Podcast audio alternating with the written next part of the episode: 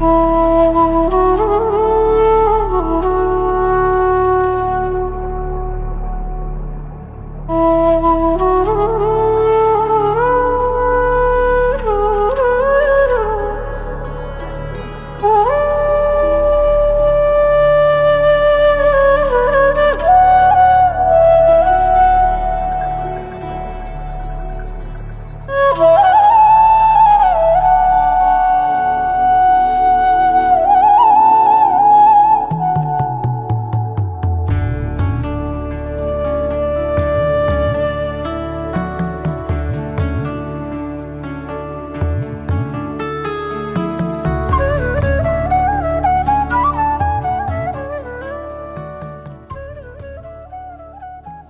Offering my most loving pranams at Bhagwan's lotus feet.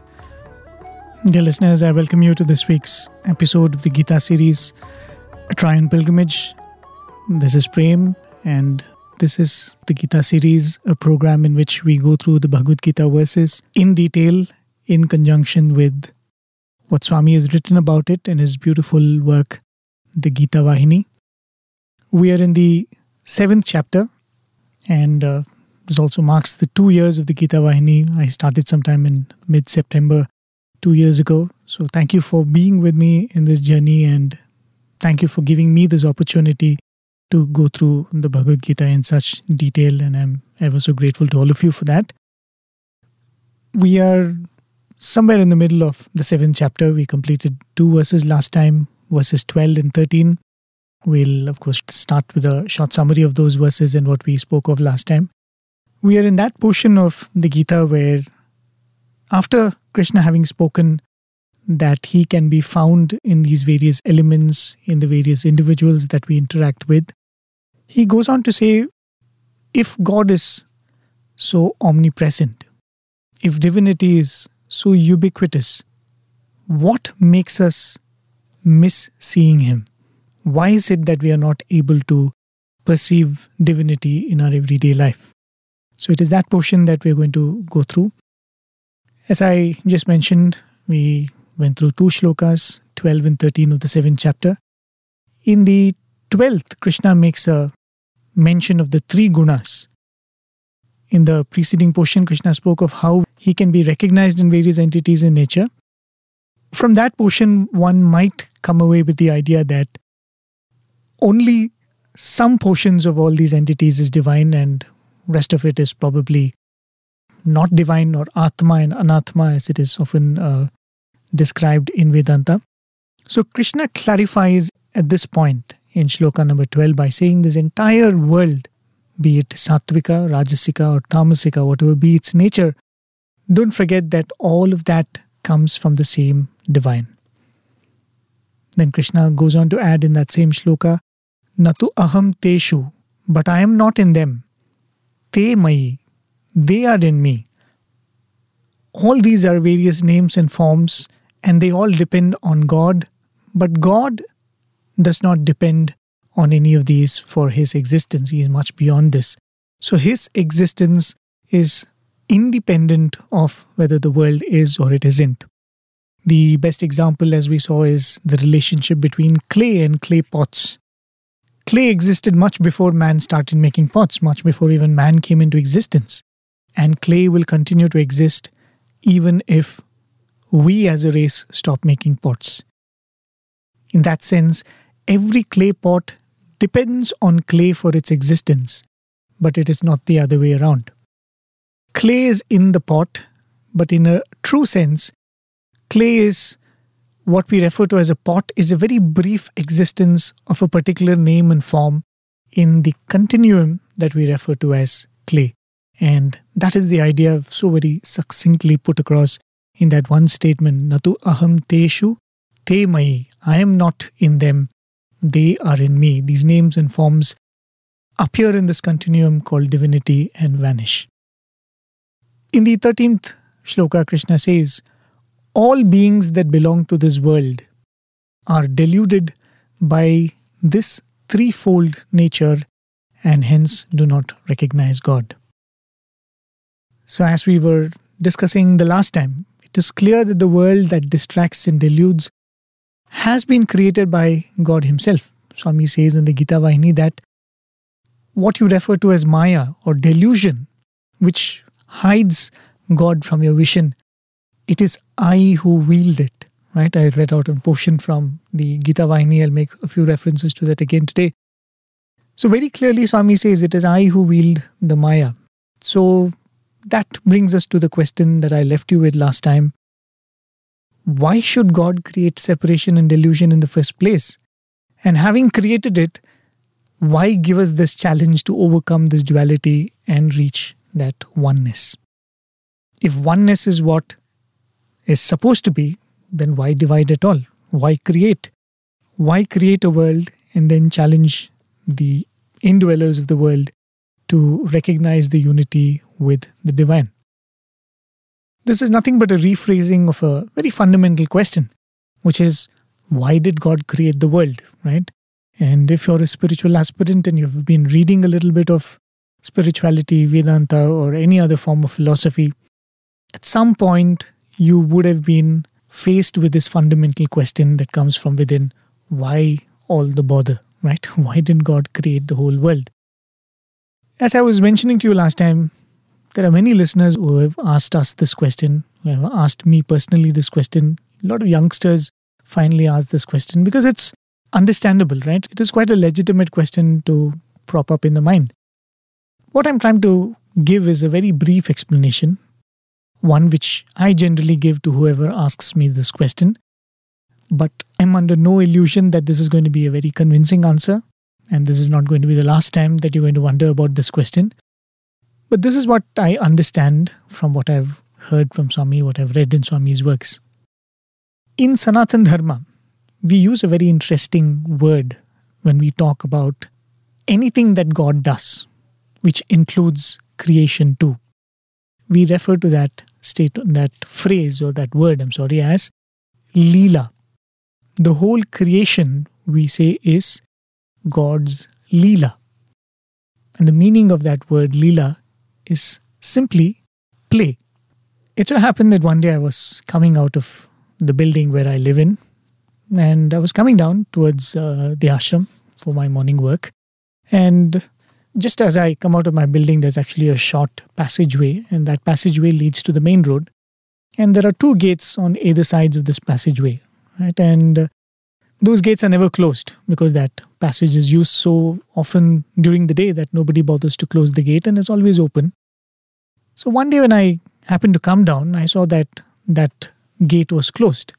And if ever that gate is closed, it must be because there is some construction work happening or they've closed it for some repair work which is going on. So I peeped through the gate and I found that there was nothing happening, no construction, no workers around. So I was wondering why that gate was closed. And when I looked around, I just found that few children were running around and they came and they started playing with the gate. And it was quite clear that during their play, their playing around, they must have closed this gate. So even as I was opening that gate and going through it, there was one elderly lady behind me, and she looked at me and she said, "Why is the gate closed?" Because she also had the same dilemma: is it some work going on? Why is the gate closed? So I just gave a gentle laughter and I said, "You know, the children are playing, so you know they they must have closed the gate." Then she didn't stop with that. She said, "But why is the gate closed?" I said, "Because the children must have been playing and they must have closed it." But why did they close the gate? I found that a very weird question that this elderly lady was asking me. Because when you say that they were playing, I feel that's the answer for the question. Why do children do certain things while they play? I don't think there's any answer to that. Because whenever we say a play, a game, what is it? A few of us get together, we create rules. Those rules are not bound by any statutes of uh, law, anything like that we create rules out of nothing and we constrain ourselves by those rules and we play a game. And when we feel the time is up and we have had enough of the game, we end the game. So the rules also go with the game. And I think it is for this reason that they use this word lila or play when it comes to talking about why God created the world. Because the moment you say it's a play, there is no further question. It's not that there cannot be further questions. It means that there are no further answers that this mind can comprehend. And that is the reality. With the present state of thinking and understanding that we possess as human beings, I don't think it is ever comprehensible this reason why God created world. And that's probably the only reason why even Swami doesn't bother answering this question to us directly, or you're not likely to find an answer to this in any authentic source of scriptures or Vedanta or whatever it is. Because there is no answer that this mind can possibly comprehend. In fact, there is a very beautiful excerpt from a discourse that Swami delivered in 1991. We came across this when uh, we were doing the Shravanam Mananam program where we go through Swami's discourses. Swami says in one of those discourses, and I'd quote two, three lines from there, he says, Take, for instance, the example of a green gram seed.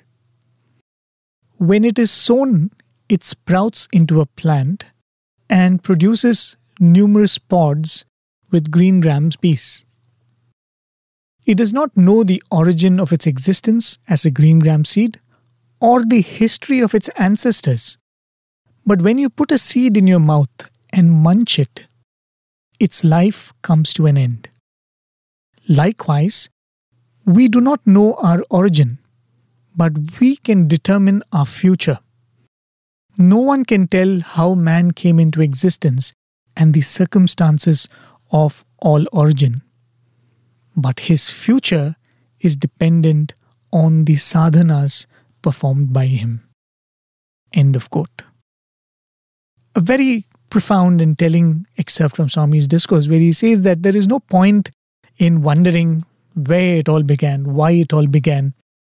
It has only relevance as much as probably it occupies our mind and keeps it engaged in self inquiry, right? Swami also says that you should ask this question Who am I and where do I come from? Because that becomes a form of self inquiry. But if one thinks that there is an answer that this mind can find and this mind can comprehend, I think that's probably not the case.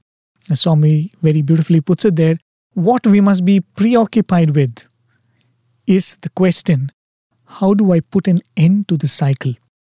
And that is what sadhana is all about. That is what we are trying to understand, even from this text that we are going through, the Bhagavad Gita. The next portion or the next shloka Krishna is going to speak of another very interesting concept in Vedanta. And uh, if I say that I've understood this concept and I've mastered it enough to explain it to you, that would be anything but the truth. It's a very complex theme, but we will try to explore it as much as possible given the constraints of time and given the constraints of the context we are talking about it in. We will listen to the next shloka, that is the 14th shloka. We'll listen to it as always in Brother Sham's voice. I'll give you a brief meaning of that and then we will discuss what Krishna says there. दैवी ह्येषा गुणमयी मम माया दुरत्यया मामेव ये प्रपद्यन्ते मायामेतां तरन्ति ते Since this divine Maya of mine, which is constituted by the gunas, is difficult to cross over, those who take refuge in me alone cross over this Maya. So that's the 14th verse of the 7th chapter. The previous shloka ended by saying that people are unable to see God as they are distracted and deluded by the creation that is made of these three gunas sattva, rajas, and tamas. So that begs the question why are we deluded? And more importantly, what can we do to not be deluded and see beyond this creation? In this verse and the following ones, Krishna is going to address this very critical question. I had read out a few lines from the Gita last week, and I also made a reference to it in the summary, where Swami writes about this portion of the Bhagavad Gita, Swami very clearly discusses the role of Maya in all of this. And there, Swami said very clearly between me and this universe, there moves Maya.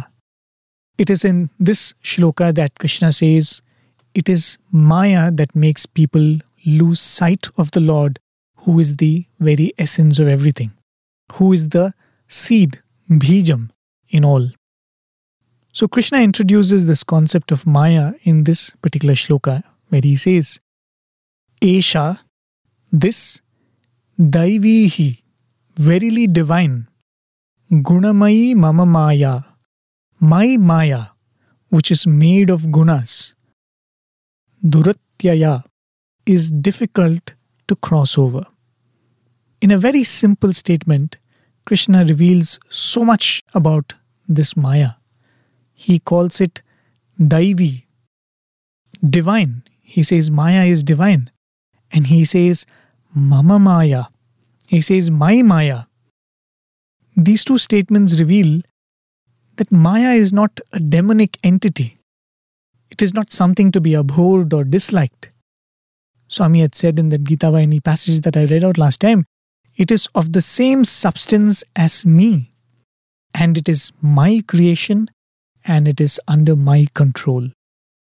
And it is made of the three gunas, much like the rest of creation, as Krishna said in that shloka that we went through. So, Maya is extremely complicated. It's a very complex concept, if you ask me. And it is not easy to speak of it. Swami would refer to Maya as a mother sometimes. I was once speaking to an old student, a very elderly person, who was telling me that in an interview that he had the opportunity to be in, Swami was speaking at length about Maya, and he said, See, oftentimes people misunderstand Maya as being something which is evil and which is against God. Maya is mother, Swami said. She is in fact a devotee of God and she is the one who nourishes creation. And in these words, you know, Swami kept on speaking so highly of Maya, and Swami said, I mean, Swami spoke of her as one of his dear devotees. So, this student, when he was telling me this, he said that he was so impressed with what Swami had said that uh, ever since in any bhajan, if the lines Maya Vinashaka or Maya Nashaka comes, he said that I, you know, I generally don't sing those lines because I felt that Swami is not a Maya Vinashaka. He's, he's after all, the way he spoke about Maya, I did not feel like saying these things again.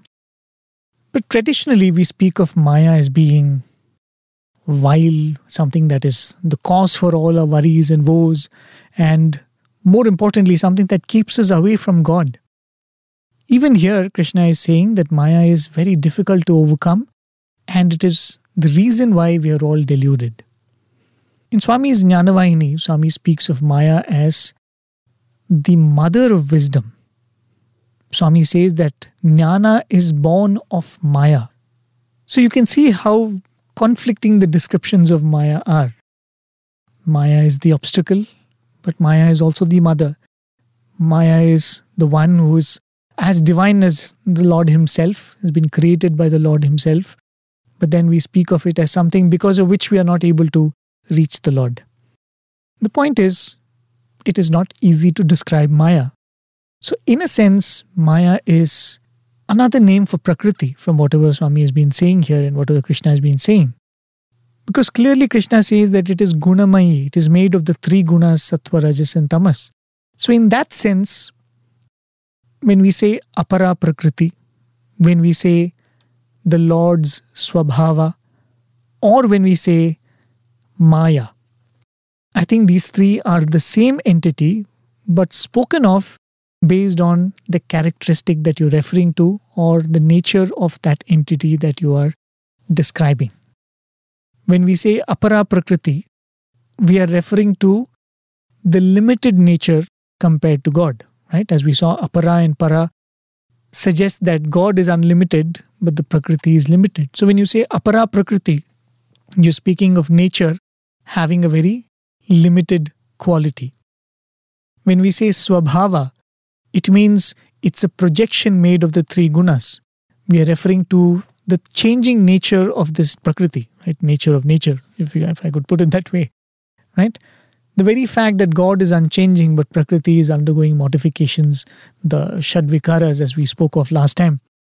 So when you say nature is Lord's swabhava, we are referring to something that is undergoing modification. And when we say Maya, we are talking of the deluding nature of this Prakriti. The Gunamayi Prakriti effectively hides the Lord and makes us believe in multiplicity. And when it plays this role of delusion, probably we refer to it as Maya. And it is for this peculiar nature that Maya is very difficult to talk about, and I don't think in any length of time that I have in my disposal, I'll be able to give a comprehensive idea of what Maya is.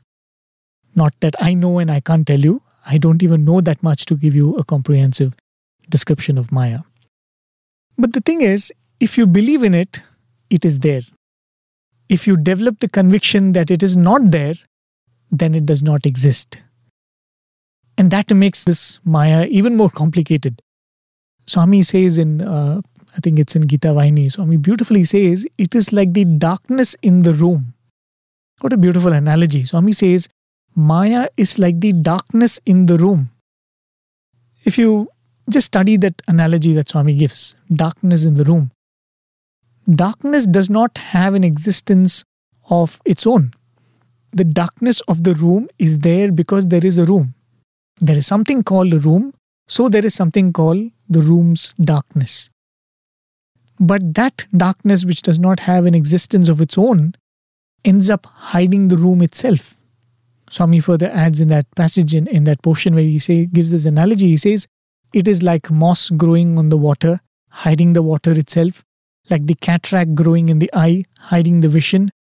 Maya or delusion attaches itself to whoever helps it grow.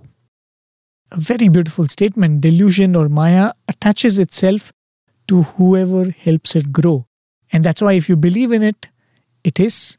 If you develop the conviction that it does not exist, it does not.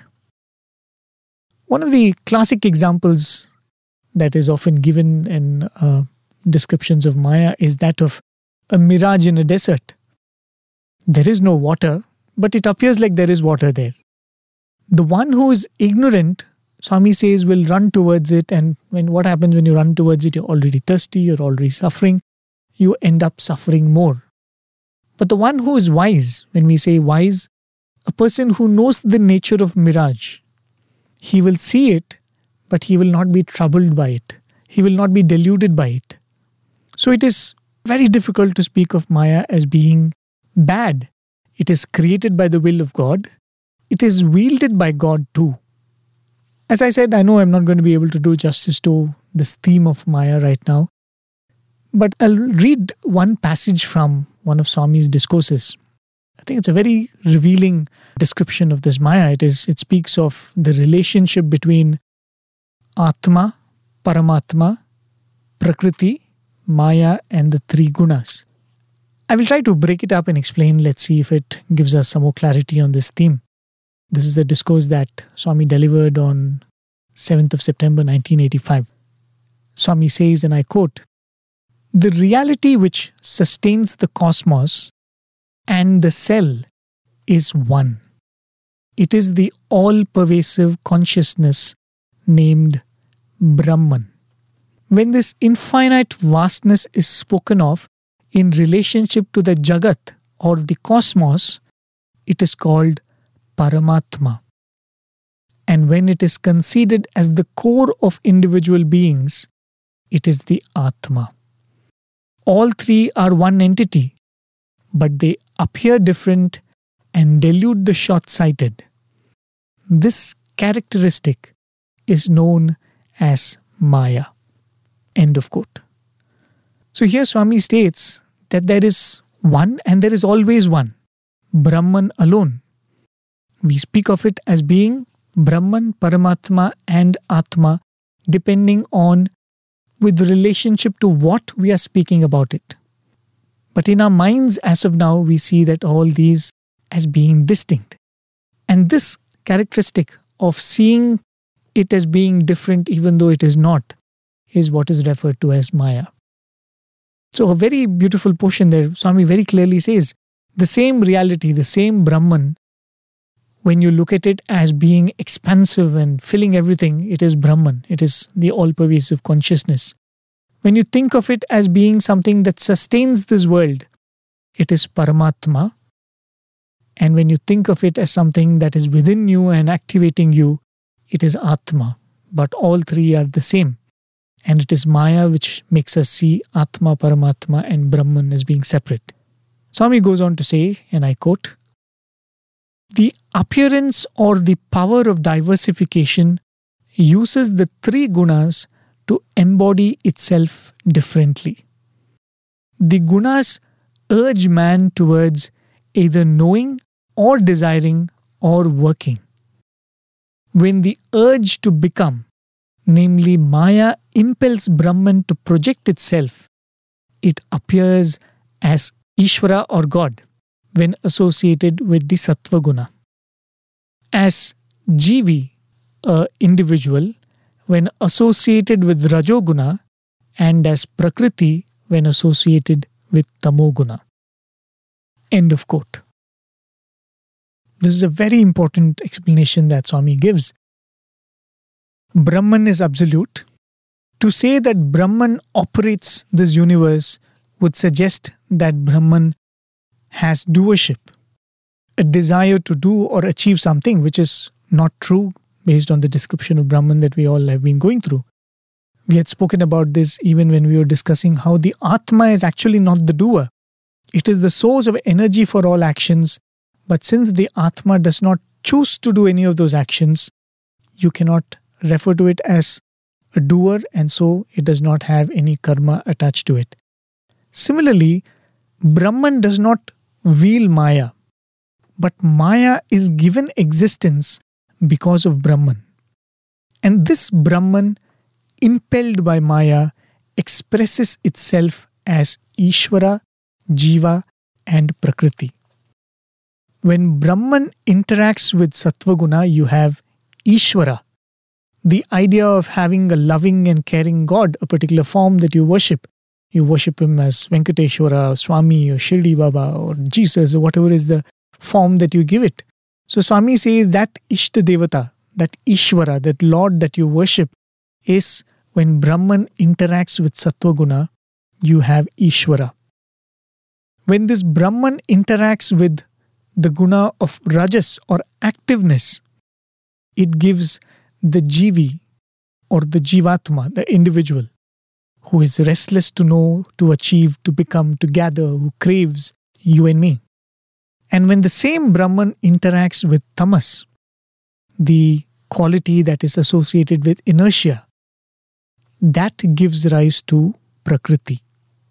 So Swami summarizes this whole concept with another very beautiful analogy in the following lines, and he says, Maya is the mirror in which Brahman is reflected as the personalized God, man, and nature we are able to know Brahman through nature which is saturated with it or identifiable with it. End of quote. So Swami says Maya is like a mirror and the same Brahman is reflected of it, appearing as three. But the most important point is Maya also becomes a means to adore that same God. In this part of the Gita, Krishna has been referring to this aspect of nature, isn't it? How you can see God in the brilliance of the sun, in the taste of the water, in the tejas of the fire, and so on and so forth. So, if you look at it that way, Maya plays this dual role.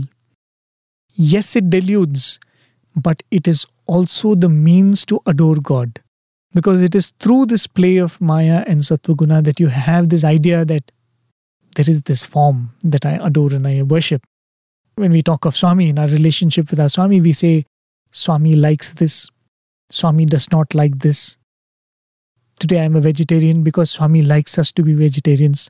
I do not smoke or drink because I feel Swami doesn't like these habits. That doesn't mean that Swami is not in a person who has these habits. It does not mean that the food that a non vegetarian eats is not digested by the same Vaishvanara who is divine. So we what we are doing in all of this is we project likes and dislikes on God. God is Brahman and Swami is Brahman. He does not have any likes and dislikes. He does not choose sides. He does not say that I'm only the Antaratma of the good people, I'm not the Antaratma of the bad ones. No, he's Brahman, he is everywhere. But we project these likes and dislikes on God, and thereby we are creating Ishvara, this specific divine personality or personalized Brahman, so to say. And through this Maya, we worship him.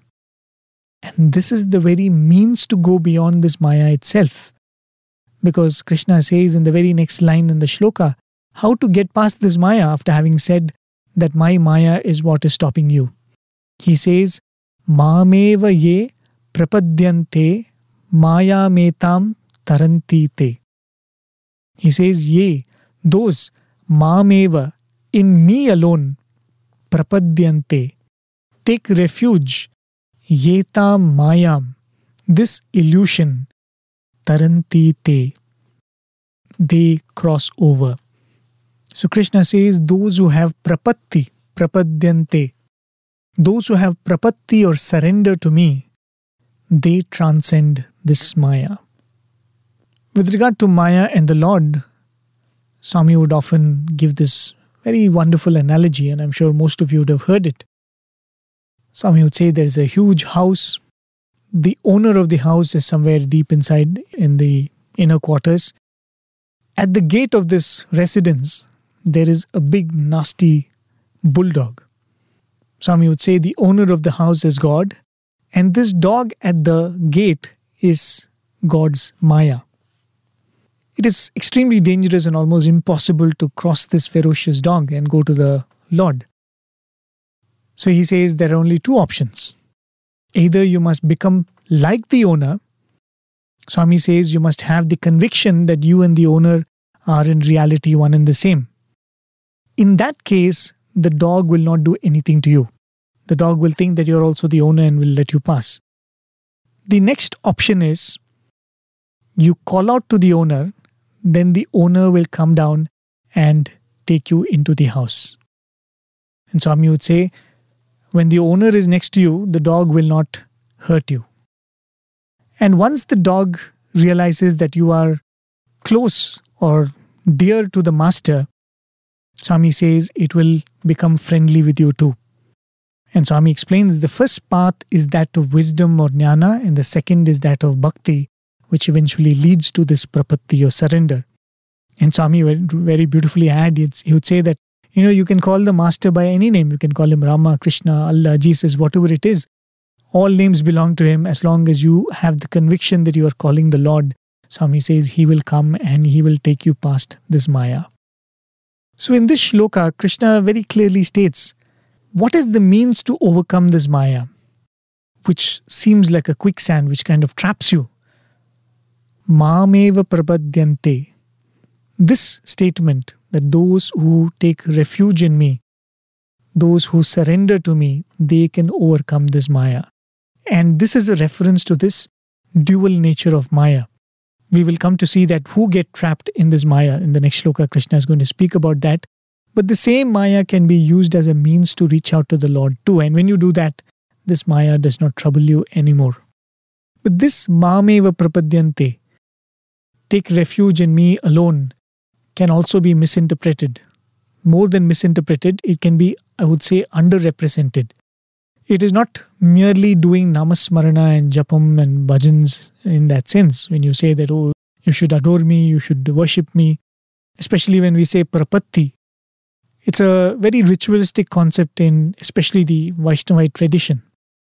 There is a ritualistic and traditional way of doing this prapatti. It is almost like an initiation into sannyasa. You'll be given a new name. The name will be uh, some name of Lord Vishnu followed by the suffix dasa. So it would be Krishna Dasa or Venkateshwara Dasa or Ramanuja Dasa or something like that. So which means you've been given a new identity and then you will wear certain insignia on your body, you know, the namams and the Shankha Chakra on your shoulders and things like that. And there are some ritualistic pujas that you will have to perform every day. It is not this prapatti that Krishna is referring to. In fact, he clarifies this in the next shloka, but he does not talk about those who have surrendered in the next shloka. He talks about those who are lost in the Maya And I think without directly making a reference to somebody who has surrendered, Krishna is saying what is a prerequisite if you wish to surrender to God. Yes, if you surrender to God, yes, if you turn to God, Maya does not touch you. But who turns to God and who does not turn to God?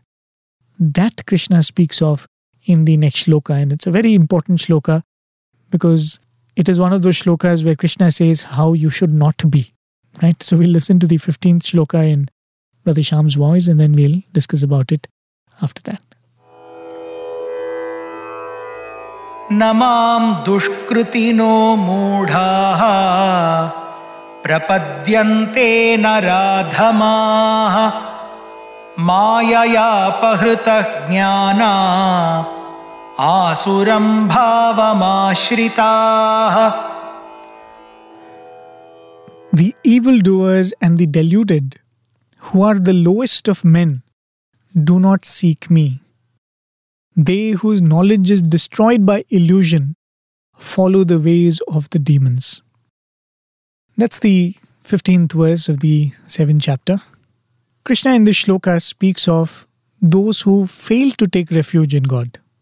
Though he does not say it that way, if you wish to take refuge in God and if you wish to go past this Maya, then the lesson is you should not be like this.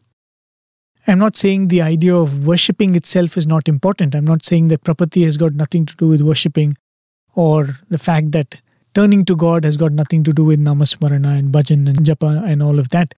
But this is something more fundamental than any of those steps. In fact, in the next shloka, when we discuss, we will see the importance of all of that, relying on Ishvara as we understand and adore. But even for that, there is some basic criteria that is necessary, and that Krishna explains in the shloka. He says, Namam mudhaha prapadyante naradhamaha. Those naradhamaha, lowest of men, who are mudhaha, deluded, and do not take refuge in me. He says, those people who do not take refuge in me, who are deluded, who are the lowest among men, they can be recognized by the following adjectives. And what are those adjectives? Dushkritinaha, evildoers. Mayaya, by Maya, apahritagnyanaha, whose knowledge has been stolen. Asuram bhavam ashritaha, those that have resorted to a demonic nature. As we discussed, Maya has this dual nature. If you fall for it, it will delude you further. The more deluded you get, the more mistakes you tend to do, and the more you get entangled in this Maya. And the more you get entangled, more unpleasant actions you will end up performing. So Krishna says, Dushkritinaha, those who do evil deeds. And these evil deeds are performed because the Maya or the delusion has stolen the jnana. Mayaya apahrita jnanaha. These are people whose knowledge and good thinking or wise thinking has been stolen by Maya. Mayaya apahrita jnanaha. The truth is, I am complete, I am perfect. Right? This is the truth because I am the same Supreme Parabrahman. But this Maya makes me feel like a Jivi or a Jivatma. That is what we saw in what Swami explained. The same Brahman, which is all pervasive and all powerful, reflects off Maya and appears to be a weak individual. And when I think of myself as this tiny, weak entity, there is a sense of lacking, limitedness, and with this lacking and limitedness comes desire and greed and fear and anxiety. And these qualities or these emotions lead me to do dushkrita or wrong actions. And as we saw in the earlier chapter, these actions come to shape me and my nature. One stray bad thought or bad action does not make you a dushkritina or one who is, as Krishna represented, the lowest among men. those random bad actions that I'm sure all of us are performing every now and then, I can at least speak of that for myself. Those are signs of weakness, right? Those are signs of weakness, and that weakness is also a sign of Maya. But when I make it a habit, when I become a asuram bhavam ashritaha, one whose nature is becoming demon like, what is that nature? What I want, what I desire, I take there is no regard for propriety, there's no regard for the means of or the process through which one has to acquire something that one desires. There is no respect for dharma. There is no patience and forbearance. That is the asura nature that Krishna is speaking about here. Asuram bhavam ashritaha. One who takes refuge to this demonic nature. It is not merely wanting something, but the process of acquiring what you want, the process of making yours what you have desired. In Gita Vahini, Swami explains this is not something that happens in one lifetime, it happens over many, many lifetimes. When one keeps accumulating demerits through wrong actions, one keeps going further and further away from God one's mind is constantly kept occupied by sensual pleasures and worldly achievements. So the idea is this basic goodness of a moral life, of sticking to dharma, is at the core of this shift in mind that Krishna is speaking about. We have Maya, which is standing in between us and God, and this Maya is of dual nature. It is through this Maya that we are able to worship, it is through this Maya that we get deluded and we get lost. So, what makes this Maya behave in two different ways? The one who makes a habit out of doing wrong things. This Maya creates desire in everyone, right? It makes you feel a limited person. It makes you feel that you are not that supreme Brahman. Because of that, there are desires. So, this creation of desires is universal in, if you talk of the Maya's effect on people. But having got these desires, do I take to any means to acquire what I desire? Or am I ready to follow only those means which are the right ones, practicing patience and forbearance? That decides whether the Maya is going to be deluding for you or the Maya is going to become an opportunity or a gateway for you to reach out to God. Now we might ask, even though I am a devotee, I also am an illusion. I also think that I am this Jivatma. I also have desires and fears. I might not do immoral things, but I am also in delusion, isn't it? If somebody points out anything to me, I get upset about it. If I see somebody having something and I do not have it and I want it, that makes me restless. So even though I'm a devotee and even though I'm calling out to Swami, and probably I would like to consider myself as someone who adores the divine, am I also not in delusion? Krishna explains that beautifully in the next one. What is the advantage of the deluded who turn to God? The disadvantage of the deluded who take to the wrong means was spoken of in this shloka. He's going to talk about those deluded who turn to God. I would say more than the shloka itself. Swami's explanation is so very beautiful and reassuring, the explanation that Swami gives in the Gita Vahini. But first, we'll listen to the shloka itself and this also happens to be a very popular shloka. The concept that is spoken of in the shloka is something that we very often find ourselves quoting. Swami has also spoken extensively about it. It speaks about classification of those who turn to God. We'll listen to the shloka. The moment we listen to it, you'll know what I'm referring to, and then we will discuss. And with that, we'll uh, wind up this week's program. चतुर्विधा भजन्ते माँ जनाः सुकृतिनोऽर्जुन आर्तो जिज्ञासुरर्थार्थी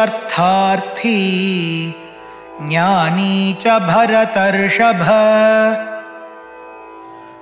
Four kinds of virtuous ones worship me, O Arjuna, and they are the distressed, the seeker of knowledge, the seeker of wealth, and the wise, O Lord of Bharatas. So, this is the 16th shloka, and you would have figured out why I said that this is one of the very popular shlokas from the Gita. Because Krishna speaks about the four kinds or four categories of devotees. In the last shloka, Krishna spoke about dushkritinaha, evildoers. Over lifetimes, they do bad or wrong actions, and bad karma takes them further and further away from the goal. And they get all the more deluded by this Gunamayi Maya. In this shloka, Krishna speaks about Sukritinaha, virtuous ones, who again have made it a habit to perform good deeds over many lifetimes. Dushkritinaha are those who have been doing wrong actions over lifetimes. Sukritinaha are those who have been doing the right actions over lifetimes, and that has become their nature. Krishna says, Chaturvidha, four kinds or four types exist. Bhajante mam janaha, among those who worship me. Sukritino Arjuna, who are virtuous by nature, O Arjuna. As I was saying just before playing that shloka, those who have turned to God also suffer from delusion. It is not that the moment you start worshipping God, you're not deluded anymore they are also trapped in Maya and have desires and cravings that eventually lead them to fear and greed and anxiety and all of that. But as Krishna explains, there are two sets of people those who resort to dushkrita or wrong deeds to fulfill their needs or protect their interests, and the other set always stick to sukrita or good deeds, even to satisfy the desires and the cravings that they have. Those who are in the second category, the Sukrita category, eventually turn to God to fulfill these needs. And once they turn to God, you are calling out the master of the house to come and fetch you and take you beyond this bulldog. So, what are those four categories of virtuous ones who worship God? Artha, the distressed, meaning those who are in some crisis or in some pain and they are seeking relief. Jignasuhu, the seeker of knowledge. Artharthi, the seeker of wealth. This word artharthi is made of two words, and though arthi or artha and artharthi sound a little similar, it's actually very different. For one, the tha that is used in artharthi is the second tha and it is made of two words artha, meaning wealth, and arthin, means having longing for.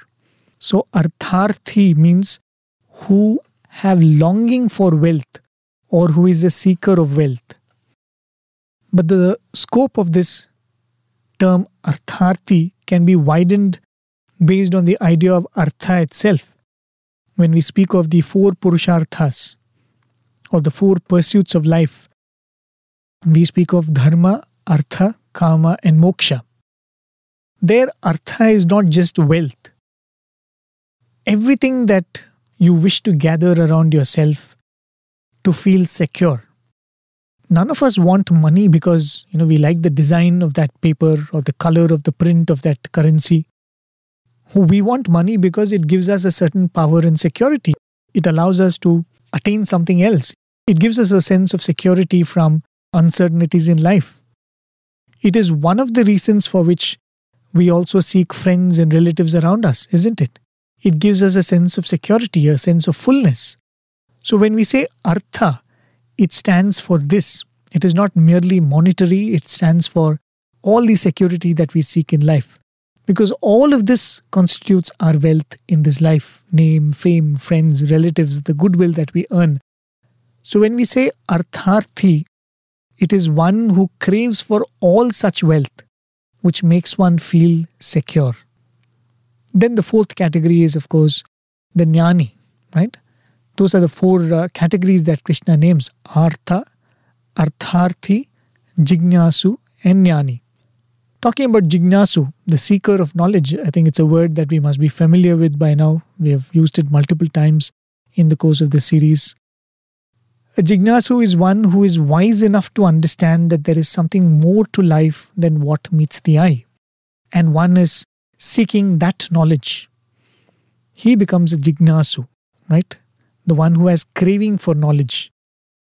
The fourth is jnani, the wise one, right? It, I'm not going to speak much about jnani. We've spoken a lot in the previous shlokas, previous chapters. But more importantly, Krishna is going to speak about Jnani in the next few verses. And he's going to speak of Jnani specifically in comparison with these three categories of people that he has spoken of. So we will take up Jnani when we come to that.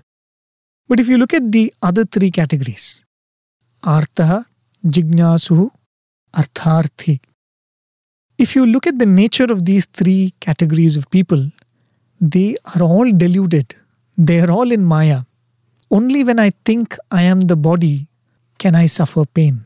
Only when I am deluded by body consciousness, I can think that the well being of the body is my well being, isn't it? Similarly, a jignasu considers himself or herself ignorant. And that is why the person seeks knowledge. To think that I am ignorant is Maya, isn't it? I am that supreme knowledge itself. I am Brahman. I don't need to acquire knowledge. So it is a delusion that a person thinks that I'm ignorant and I need knowledge. So a jignasu is also deluded. Similarly, an artharthi. An artharthi is under the delusion that he or she needs wealth to be complete, which again is Maya, because one is already the all encompassing Brahman. So all these three categories, or all the devotees who fall under these three categories, are also people who are deluded. But as Krishna explains, because of their virtuous lives, because they are sukritinaha, they turn to God to fulfill all these needs which have been created by Maya. They do not turn to the world, or worse still, they do not take to wrong means to fulfill these needs. We'll maybe conclude by reading out a passage from the Gita Vahini, as I said. The way Swami has explained this is so beautiful and so reassuring for all of us. Much of what Swami says is self explanatory, but I'll read it out. And if there's anything to add, I'll add those comments and I'll end with that. This is what Swami says, and I quote The Gita does not approve acts done with the intention to benefit therefrom, or with the result as the prime motive. Only acts done without being concerned with the benefit that may accrue will free you from delusion.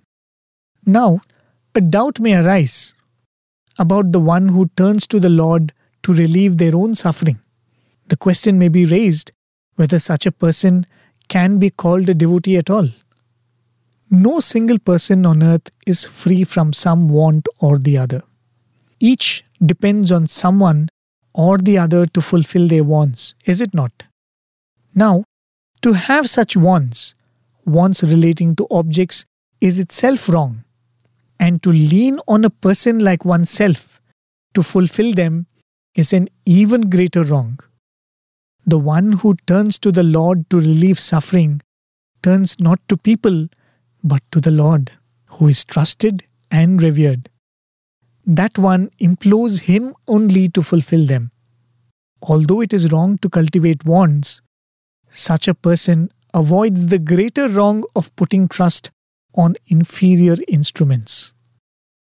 Such a person is superior, right? The superiority of this attitude can be seen when you know that it is not what you want that is important, but whom you ask for its fulfillment. The goal is the Lord. He is the giver. His grace alone can confer boons. When this faith is fixed, you can be certain that the one who turns to God to relieve one's suffering is really worthy. End of quote. A wonderful description of this portion of the Gita. I cannot word it or explain it any better than that. Yes, turning to Swami or turning to God for anything that is mundane and worldly is probably not the best form of devotion that we must cultivate. But as Swami says, Everybody is deluded. Everybody is deluded, and because of that, everybody has desires, wants, and needs. But among those who have these desires, wants, and needs, that person who turns to God to fulfill these needs is better than those who turn to the world to fulfill these needs. Everyone is in need, everyone is a seeker. The one who seeks from the world is a samsari, the one who seeks from God is a devotee. From this state of using God to fulfill our worldly needs, probably the state in which all of us are in, one must eventually graduate to using this world, our role in this world, our duty in this world to reach God. That becomes karma yoga. So, to begin with, one must do karma, lead a dharmic life. Then, one very gradually turns to God when there are needs, when there are desires, when there are fears. Even as you pursue the dharmic means, like when you turn to God, if you you go for an exam and you pray to God before going for an exam, saying, God, please take care, I should be able to clear this exam. It doesn't mean that you would not do your duty, right? You would still do your preparation, you will do your homework and whatever studying that you have to do. So, along with the dharmic pursuits of the means, you also turn to God. Eventually, the efforts that we put in, the actions that we pursue, they themselves will become acts of worship. And that point, you become a karma yogi. In that state, the world, the role that you play in the role, the duties that you dispense, all of that will become a means to reach God. So that is the essence of this portion. Yes, there is Maya. The Maya takes you away from God, but the same Maya can take you towards God if you have been a virtuous person. From being a virtuous person, you become a devotee of the Lord who falls in any one of these categories, artha, artharthi, jignasa. And eventually, you will seek the Lord through the world. That is what Krishna has been saying in this portion of the Gita. Where if you seek Him, if you look for Him, you will find him in the fire, you will find him in the moon, you will find him in the earth, you will find him in every beautiful smell that wafts through the air. So, with those few words, thank you, dear listeners, for joining me. I most humbly offer this effort at Swami's Lotus Feet. If you have any thoughts to share on this program, feel free to write to me. You can write to our feedback email, listener at radiosai.org. You can write to me personally if that suits you better. You can send us your feedback through our WhatsApp number. Till I meet you all next time, Take care, keep safe. Jai Sai.